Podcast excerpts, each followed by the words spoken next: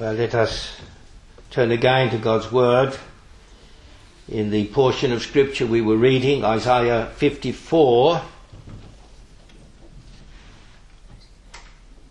Isaiah chapter 54, I'll read from verse 4 through 8. Isaiah 54, verse 4, "Fear not, for thou shalt not be ashamed, neither be thou confounded, for thou shalt not be put to shame. For thou shalt forget the shame of thy youth, and shalt not remember the reproach of thy widowhood any more. For thy Maker is thine husband, the Lord of hosts is his name, and thy Redeemer, the Holy One of Israel, the God of the whole earth shall he be called. For the Lord hath called thee as a woman forsaken, and grieved in spirits, and a wife of youth, when thou wast refused, saith thy God. For a small moment have I forsaken thee, but with great mercies will I gather thee. In a little wrath I hid my face from thee for a moment, but with everlasting kindness will I have mercy on thee, saith the Lord thy Redeemer." And the words in particular that I want to seek to dwell on are those that we find here in verse 5. The beginning of verse 5, "Thy Maker is thine husband, for thy Maker is thine husband." I've read several verses and we'll make some reference to what is said in the context of what we have there at the beginning of that fifth verse. But remember the context more generally, the ministry of the prophet, how he's preaching about 100 years before the Babylonian captivity, when Jerusalem would be sacked, the temple laid to the ground, the people carried away into exile. But he does speak of these things, but also he speaks very much how that will not be the end for Judah, that Jerusalem will yet be re-inhabited, that God will save a remnant. And even when the prophet receives his call and his commission, and we have the detail of that there in the 6th chapter, he's given that word of assurance by the Lord God that there will be a people yet, though it be a very small remnant. The end of chapter 6. He asks the question, "Lord, how long?" And the answer comes, "Until the cities be wasted, without inhabitant, and the houses without man, and the land be utterly desolate." Or that was going to befall them then as God's judgment because of their sins, because of their idolatrous ways. Jerusalem besieged by the Babylonians, falling, the people removed far away. As it says in verse 12, "The Lord hath removed men far away, and there be a great forsaking in the midst of the land. But yet in it shall be a tenth, and it shall return, says the Lord God." There is the promise then of restoration. And again in chapter 10 and verse 21, "The remnant shall return, even the remnant of Jacob, the mighty God." And so here in the portion that we've just been reading, there's reference to these same events that did come to pass. As it says in verse 7, "For a small moment have I forsaken thee, but with great mercies will I gather thee. In a little wrath I hid my face from thee for a moment, but with everlasting kindness will I have mercy on thee, saith the Lord thy Redeemer." And so we do well to take account of the history that lies behind the words of the prophecy of Isaiah. He is ministering in a very real situation. He's God's servant there to in particular, little Judah, that remnant really, just the two tribes, Judah and Benjamin, the other tribes in the north, Israel. They'd already been scattered, as it were, to the four winds by the Assyrians. But God would yet preserve his ancient covenant people. But whilst we take account of the historical context, as I've said many a time, we're to surely recognise that what we have here is gospel prophecy. There's no doubt about that when we read, as we did this morning, the content of that 53rd chapter. It's quite a remarkable account of the sufferings of the Lord Jesus, God's righteous servant, as he's described in that chapter. How detailed is the account, and how we see its accomplishment in every part in the ministry, and certainly in the death of the Lord Jesus Christ. And then when we come here into chapter 54, and the opening words of the chapter, "Sing, O barren, thou that didst not bear, break forth into singing and cry aloud, thou that didst not travail with child, for more are the children of the desolate than the children of the married wife, saith the Lord." We see how the Apostle Paul takes up these words when he's writing there in the New Testament in the epistle to the Galatians, and in chapter 4 of that epistle. Look at the language that we have, verse 21 following. He's dealing, of course, with the churches in Galatia that have been bedeviled by those legalists who want to bring them, as it were, under the law of Moses. The gospel of the grace of God in Christ, said these legalists, is not enough for salvation. Men have something to do themselves. They have to become debtors to the Lord in some sense. In our fallen nature we're so wedded to the idea of works, wedded to the thought of a covenant of works, something to be done. But how Paul addresses these believers in the churches in Galatia. "Tell me, ye that desire to be under the law, do ye not hear the law? For it is written that Abraham had two sons, the one by a bondmaid, the other by a free woman. But he who was of the bondwoman was born after the flesh, but he of the free woman was by promise, which things are an allegory. For these are the two covenants, the one from the Mount Sinai, which gendereth to bondage, which is Hagar.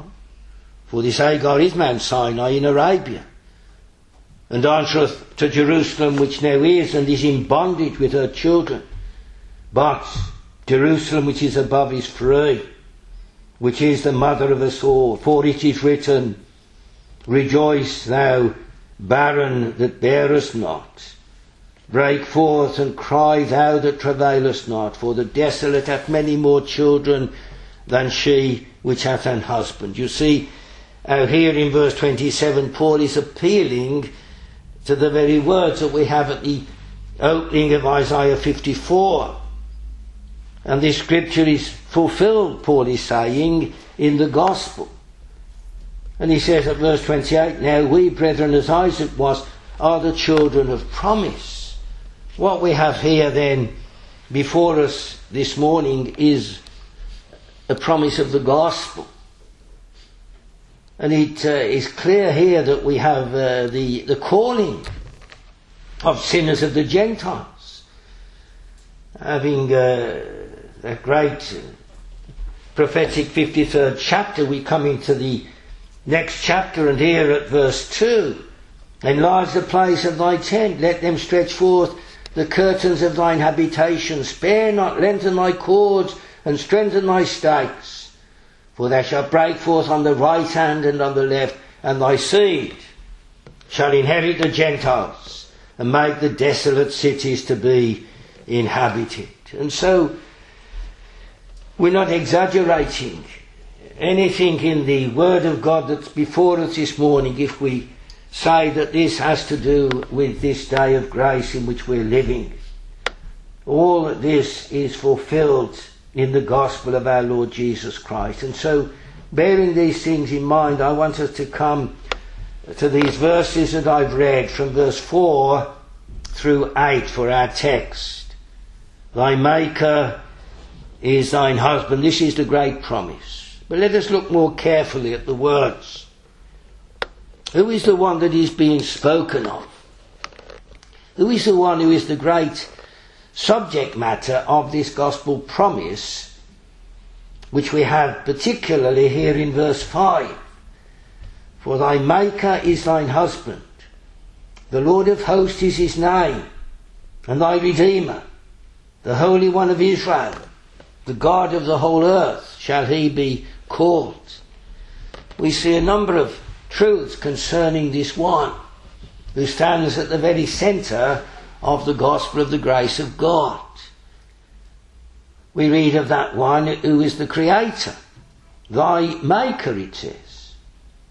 There in verse 5, the opening part of the verse, thy maker. The psalmist says, know ye that the Lord, he is God. It is he that made us, not we ourselves. And what does God do in creation? He reveals himself. Oh, we know the heavens declare his glory and the firmament showeth his handiwork. We see the majesty of God, the might, the power of God in all his works of creation. By the word of the Lord were the heavens made, and all the host of them by the breath of his mouth. The psalmist says he spake, and it was done. He commanded, and it stood fast. It was simply by his word, his fiat, that God brought all things into being. There is then a revelation of God. He is the maker, the creator of all things. The invisible things of him from the creation of the earth are clearly seen, being understood by the things that are made, even his eternal power and Godhead, says Paul in Romans 1. Therefore are they without excuse. There is no excuse for the folly of atheism. The fool says in his heart, there is no God. And this is the God, you see, that's revealed to us here in the words. This is the God that we see in our text this morning, this gospel text. He is the creator of all things. And then also we see in the second place that this God is that one who is sovereign. The Lord of hosts is his name.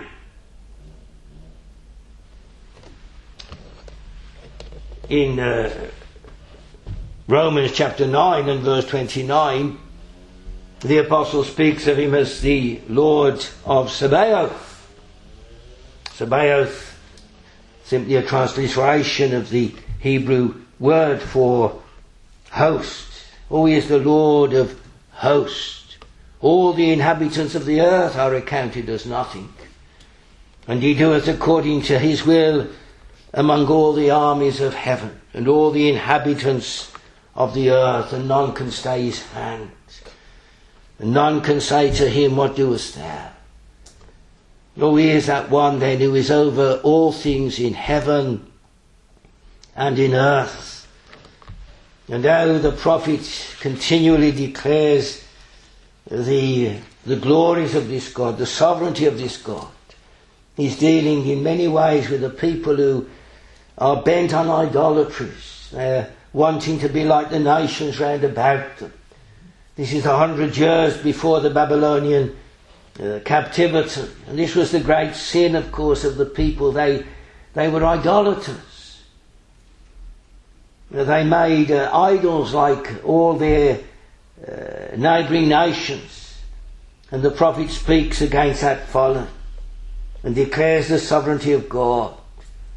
He says, remember the former things of old, for I am God, and there is none else. I am God, and there is none like me, declaring the end from the beginning, and from ancient times of things that are not yet done, saying, My counsel shall stand, and I will do all my pleasure.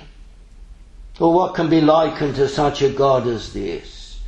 To whom will ye liken me, and make me equal, and compare me, that we may be like? This is the challenge that the prophet is making to the foolish idolaters there in chapter 46. The Lord God, He is the sovereign God. And see how He uses this name here in verse 5. The Lord of hosts is His name. And Lord, as we see it here in our Authorised Version in capital letters, indicates it's that covenant name. It's the great I am, that I am, the unchanging one. But as it reminds us of His covenant, so it reminds us of the sovereignty of His grace. Oh, that grace abounds, even where sin abounds. Grace doth so much more abound. How He is determined to say, and will say, He is the sovereign God. And then also here, with regards to the one being spoken of, we're told that He is the Holy One. The Holy One of Israel, it says. He's the God of the whole earth. He's sovereign over all peoples. But He is that one who has a peculiar relationship with Israel. You only have I known of all the families of the earth, and yet they were as sinful as any of the nations. Oh, He is the Holy One. And how the prophet, of course, is so mindful of that, because as we've already said, we have that detailed account of His call and His commission to be the Lord's servant, the Lord's prophet, there in chapter 6. And what is He favoured to see? He sees a vision of the throne of God. King Uzziah had died. The king was dead. Long live the king. You see, there is a king who never dies. There is a throne that's never vacated. And that's what he sees there in the 6th chapter. He's in the temple and he has this vision of God and His glory. And he describes it. And the angels, those seraphim, those burning ones, those bright creatures, those sinless creatures, all about the throne of God. And what do they cry? One said unto another, Holy, holy, holy, Lord God of hosts, heaven and earth are full of Thy glory. Oh, He is thrice holy. He's Holy Father, He's Holy Son, He's Holy Spirit. The great mystery of the doctrine of the Trinity, that God is one. Hear, O Israel, the Lord our God is one Lord. And yet, though He be one, He is three. Three in one and one in three. We're coming to this name that we have, thine husband, for thy maker is thine husband. The Lord of hosts is His name, and thy Redeemer, the Holy One of Israel, the God of the whole earth, shall He be called. Thine husband. Now, doesn't that speak of union? A man and his wife. The Lord God, the husband of Israel, and the Lord Jesus Christ, the bridegroom of His bride, which is the church. And it's interesting to think of union. It struck me this week. I was reading a sermon by an old Scots minister, and it was just something he said that really struck me quite forcibly. He quotes a word of Scripture there in 1 Corinthians 6:17, and the word is, he that is joined to the Lord is one spirit. He that is joined to the Lord, the believer who is joined to the Lord, is one spirit. And I thought on that, and it struck me. Union. What is union? Well, the closest of all unions, the closest of all relationships, is of course that we see when we think of God, when we think of the unity that's in the Godhead, that God is one, and yet God is three persons. He is God the Father, He is God the Son, He is God the Holy Spirit, but not three gods, one God. And we cannot really comprehend how this can be, but I say again, it must be the closest and the most intimate of any union that is ever possible. Or where reason fails with all her powers, there faith prevails and love adores. That's the most wonderful union of all. The God is one God in three persons. But there's a second union that is like unto that when we think of the person of the Lord Jesus Christ, when we think of God manifest in the flesh.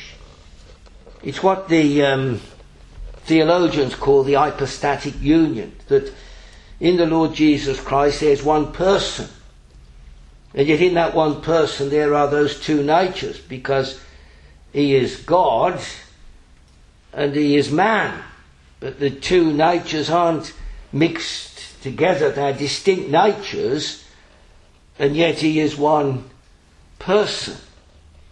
And the wonder of it, even when He's a little babe, so dependent on His mother, he's a real man-child, is a true human, and yet that little babe is never anything less than the eternal Son of God. He's one person. And it's brought out, of course, in the language of the creeds. You know, those three great creeds of the early church, the Apostles' Creed, the Nicene Creed, and the Athanasian Creed. And the Athanasian Creed is named after Athanasius, who was the great champion concerning the true doctrine of the person of the Lord Jesus as God, equal to the Father, equal to the Holy Spirit. And he didn't write this creed, but it's given that name Athanasian after him.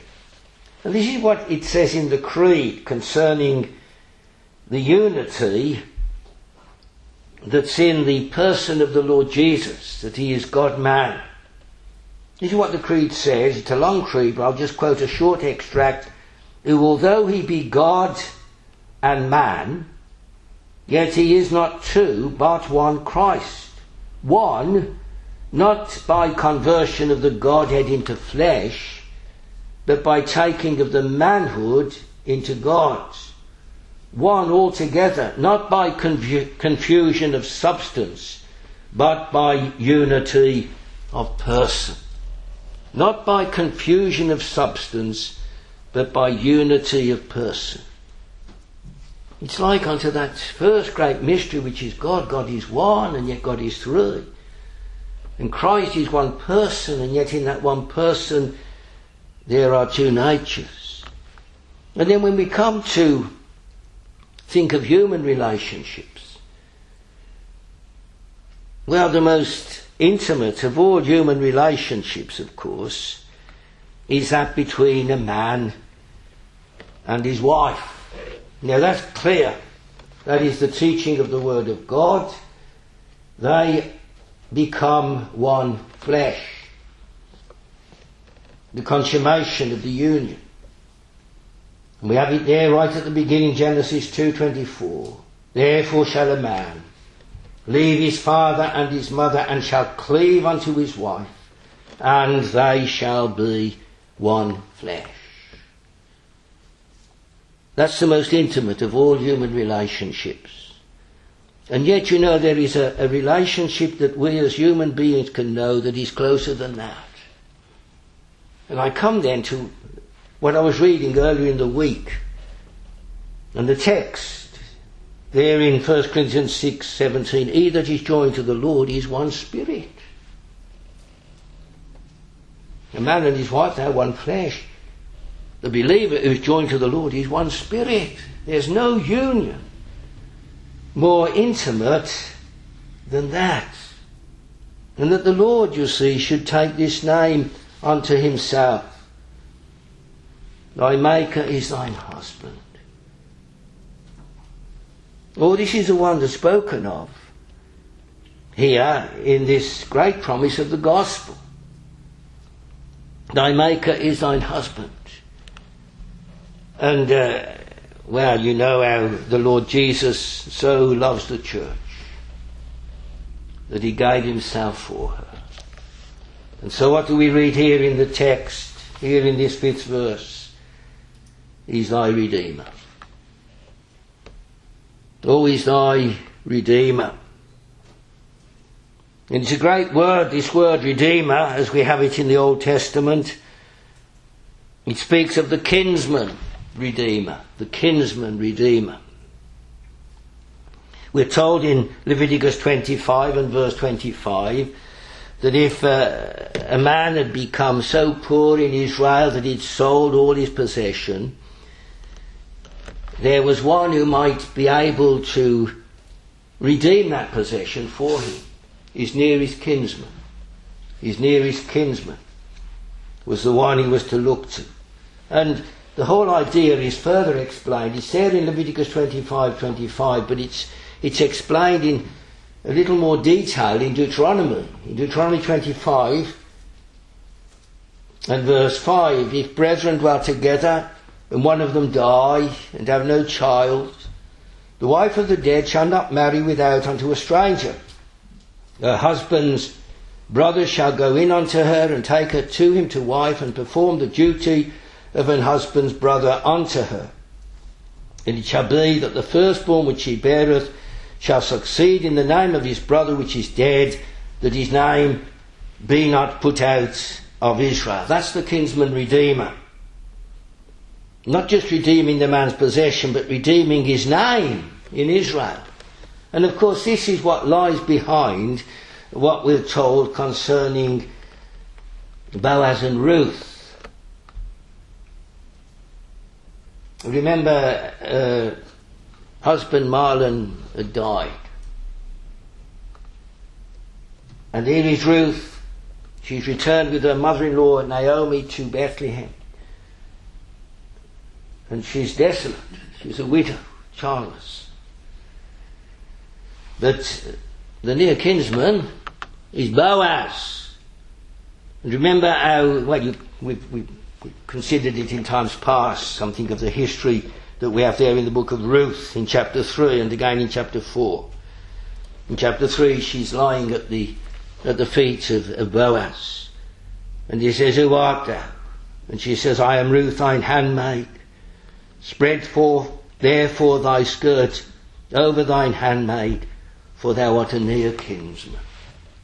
Or he is the one who is to redeem her position, as it were, as the wife of Marlon there in Israel. Spread thy skirt over me, for thou art a near kinsman. There was a kinsman nearer, but he doesn't want to take on that responsibility at all. That's the story, isn't it? There in chapters 3 and 4. So it is Boaz who takes the desolate Ruth to him. He does spread his skirt over her. And you know, that's the imagery that we have in Ezekiel with regards to the Lord and his dealings with poor, desolate sinners. That great 16th chapter, a long 16th chapter there in the book of Ezekiel. And what do we read? Verse 8. The Lord God speaking to Israel, when I passed by thee and looked upon them, behold, thy time was a time of love, and I spread my skirt over thee and covered thy nakedness. Yea, I swear unto thee, and entered into a covenant with thee, saith the Lord God, and thou becamest mine. Then washed I thee with water, yea, I thoroughly washed away thy blood from thee, and I anointed thee with oil. I clothed thee also with broidered work, and shod thee with badger's skin, and I girded thee about with fine linen, and I covered thee with silk. I decked thee also with ornaments, and I put bracelets upon thy hands, and a chain on thy neck, and I put a jewel on thy forehead, and earrings in thine ears, and a beautiful crown upon thine head. Thus wast thou decked with gold and silver, and thy raiment was of fine linen and silk and broidered work. Thou didst eat fine flour and honey and oil, and thou wast exceeding beautiful, and thou didst prosper into a kingdom. It's the same imagery, you see. It's the work of the kinsman redeemer. And we think of the language of Job concerning the Lord Jesus. I know that my Redeemer liveth, and he shall stand at the latter day upon the earth. It's the same word that we have here in verse 5. Thy Redeemer. Oh, it's the Lord Jesus who is the fulfilment, of course. He is that Redeemer. He is that kinsman. For as much then as the children were partakers of flesh and blood, we're told how he likewise took part of the same. He doesn't take upon him the nature of the angels. He takes upon him the seed of Abraham. He's made in the likeness of sinful flesh and for sin. Oh, he's the great Redeemer. He's the bridegroom of the church. He's the husband of every believer. And he that is joined to the Lord is one spirit, or the intimacy of that blessed relationship. The one that's being spoken of then in this gospel passage. But let us look a little before we close this morning. We'll come back to these verses later, but God willing we'll come back to them. But just a little about the ones who are being spoken to. We said something with regards to the subject matter of the promise, who's being spoken of. But who's being spoken to? Well, the opening words of the text, fear not, for thou shalt not be ashamed, neither be thou confounded, for thou shalt not be put to shame. For thou shalt forget the shame of thy youth, and shalt not remember the reproach of thy widowhood any more. For, and then those words we were just looking at in verse 5 concerning thy maker, thine husband. And then again at verse 6, for the Lord hath called thee as a woman forsaken, and grieved in spirit, and a wife of youth, when thou wast refused, saith thy God. Or the one spoken to. Who are these? Our sinners. This word is addressed to sinners. Oh, we know all have sinned. All have sinned and come short of the glory of God. But alas, or the multitudes, dead in trespasses and sins, though all are sinners in God's sight, there are but few so in their own. To such as these our Lord was sent. They're only sinners who repent. It's those who have some sense of where they are, surely. What do we read concerning those who are being addressed? They're ashamed. Thou shalt not be ashamed, it says. Thou shalt not be put to shame. Thou shalt forget the shame of thy youth. Look at the words that we have here in verse 4. 3 times we have that word shame. In fact, in a sense we have it 4 times. Because the expression, neither be thou confounded. The beginning there, fear not, thou shalt not be ashamed, neither be thou confounded. It literally means to put to shame, to blush with shame. That's the idea. It's the parallelism, isn't it, that we see in God's word here, certainly in the Old Testament, the Hebrew language. You get the same truth repeated, the use of different expressions, synonyms as it were. Thou shalt not be ashamed, neither shalt thou be put neither be thou confounded, for thou shalt not be put to shame, for thou shalt forget the shame of thy youth. What an emphasis there is here then, on shame. On shame. I've referred already to the language that we have there in that 16th chapter of Ezekiel. But look again at what we read in the early part of that particular chapter. In Ezekiel 16 at verse 2, Son of man, cause Jerusalem to know her abominations, and say, Thus saith the Lord God unto Jerusalem, Thy birth and thy nativity is of the land of Canaan. Thy father was an Amorite, thy mother an Hittite. And as for thy nativity, in the day thou wast born, thy navel was not cut, neither wast thou washed in water to supple thee. Thou wast not salted at all, nor swaddled at all. Verse 6, When I passed by thee, and saw thee polluted in thine own blood, I said unto thee when thou wast in thy blood, Live. Yea, I said unto thee when thou wast in thy blood, live. Oh, the Lord, you see, what does he say here to the prophet? Cause Israel to know her abominations. Oh, she's to know what she is. The Lord will have his people to understand what their true state is, cause them to be ashamed. In verse 6,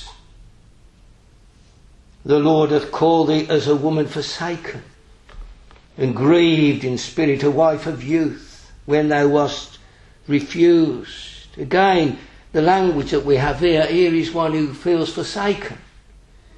Here is one who is refused. Here is one who's grieving.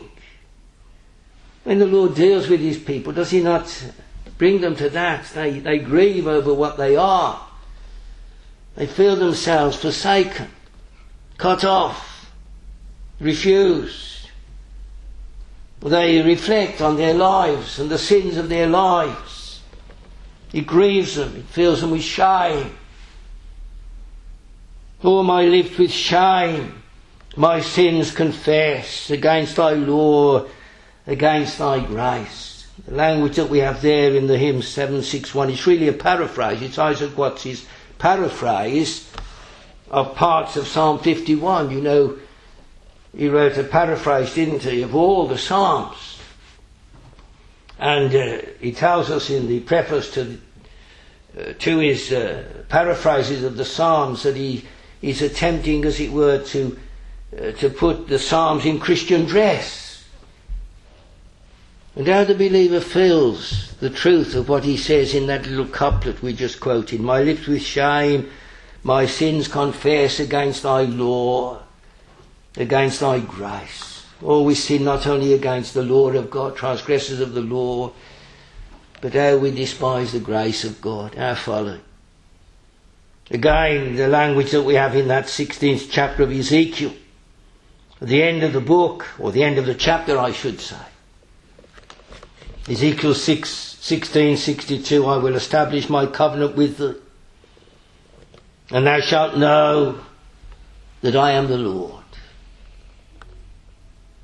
that thou mayest remember and be confounded, and never open thy mouth any more because of thy shame, when I am pacified toward thee, for all that thou hast done, saith the Lord God.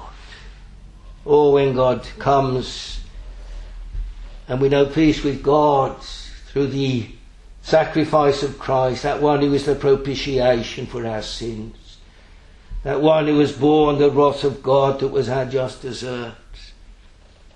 Peace with God through the Lord Jesus Christ. But what does he say there when he establishes that covenant? It's the covenant of grace. It's the gospel. It's what we have in these verses that we're considering here this morning. The gospel of the grace of God. When we know it, are we not ashamed? When we think of our past lives, when we think of our present lives, how we continually feel that we are yet falling short of the glory of God. The psalmist says it, Psalm 44 and verse 15, "My confusion is continually before me, and the shame of my face hath covered me." Who are we, those friends, who stand in need then of such a gospel? How does it begin, the text? Fear not. Fear not. There are many fear nots, and they're addressed to those shamefaced ones, those grieving ones. Great fear not we find here in this book of the prophet, in chapter 41, for example. Look at what he says there at verse 10, "Fear thou not." I like that. It's not just fear not, but the singular pronoun is inserted there in the middle. It's so personal, it's so direct to an individual. "Fear thou not, for I am with thee. Be not dismayed, for I am thy God. I will strengthen thee, yea, I will help thee. Yea, I will uphold thee with the right hand of my righteousness." And then again at verse 13, "I, the Lord thy God, will hold thy right hand, saying unto thee, Fear not, I will help thee.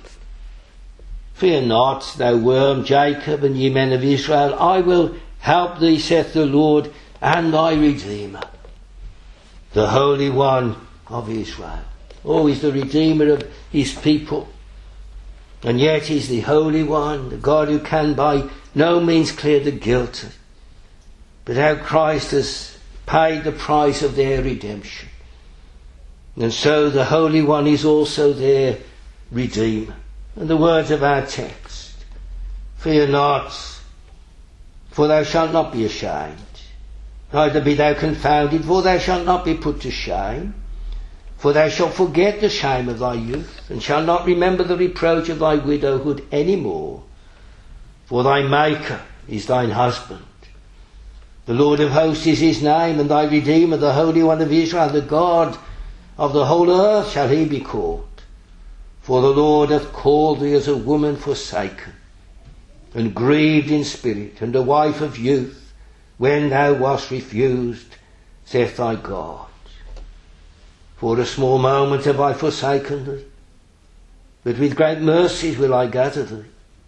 In a little wrath I hid my face from thee for a moment, but with everlasting kindness will I have mercy on thee, saith the Lord, thy Redeemer." Oh, the Lord, be pleased then to bless his word to us. We'll come back, if the Lord will, and consider something more from this great gospel promise. The Lord bless his word to us.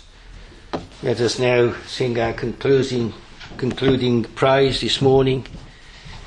It's the hymn 580, the tune King's College, 716. My soul with holy wonder views the love the Lord the Saviour shows to wretched dying man. So strange, so boundless is his grace, he takes the vilest of our race. With him to live and reign, he'll charm them with a holy kiss and make them know what union is. He'll draw them to his breast, a smiling eye upon them cast, which brings them to his feet in haste, each singing, "I am blessed." 580, tune 716.